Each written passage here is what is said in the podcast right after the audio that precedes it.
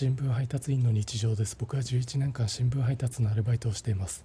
今日朝刊配達中の午前3時台ゴミ出しをしている30代ぐらいの貴婦人を目撃しました。貴婦人はいかにも部屋着な格好をしていました。上はロング T シャツを腕まくりして下は長ズボンのジャージを履いて履物はサンダルでした。いかにも部屋着ですしサンダルの中を見て分かったんですけど貴婦人は普段部屋で靴下を履くタイプです。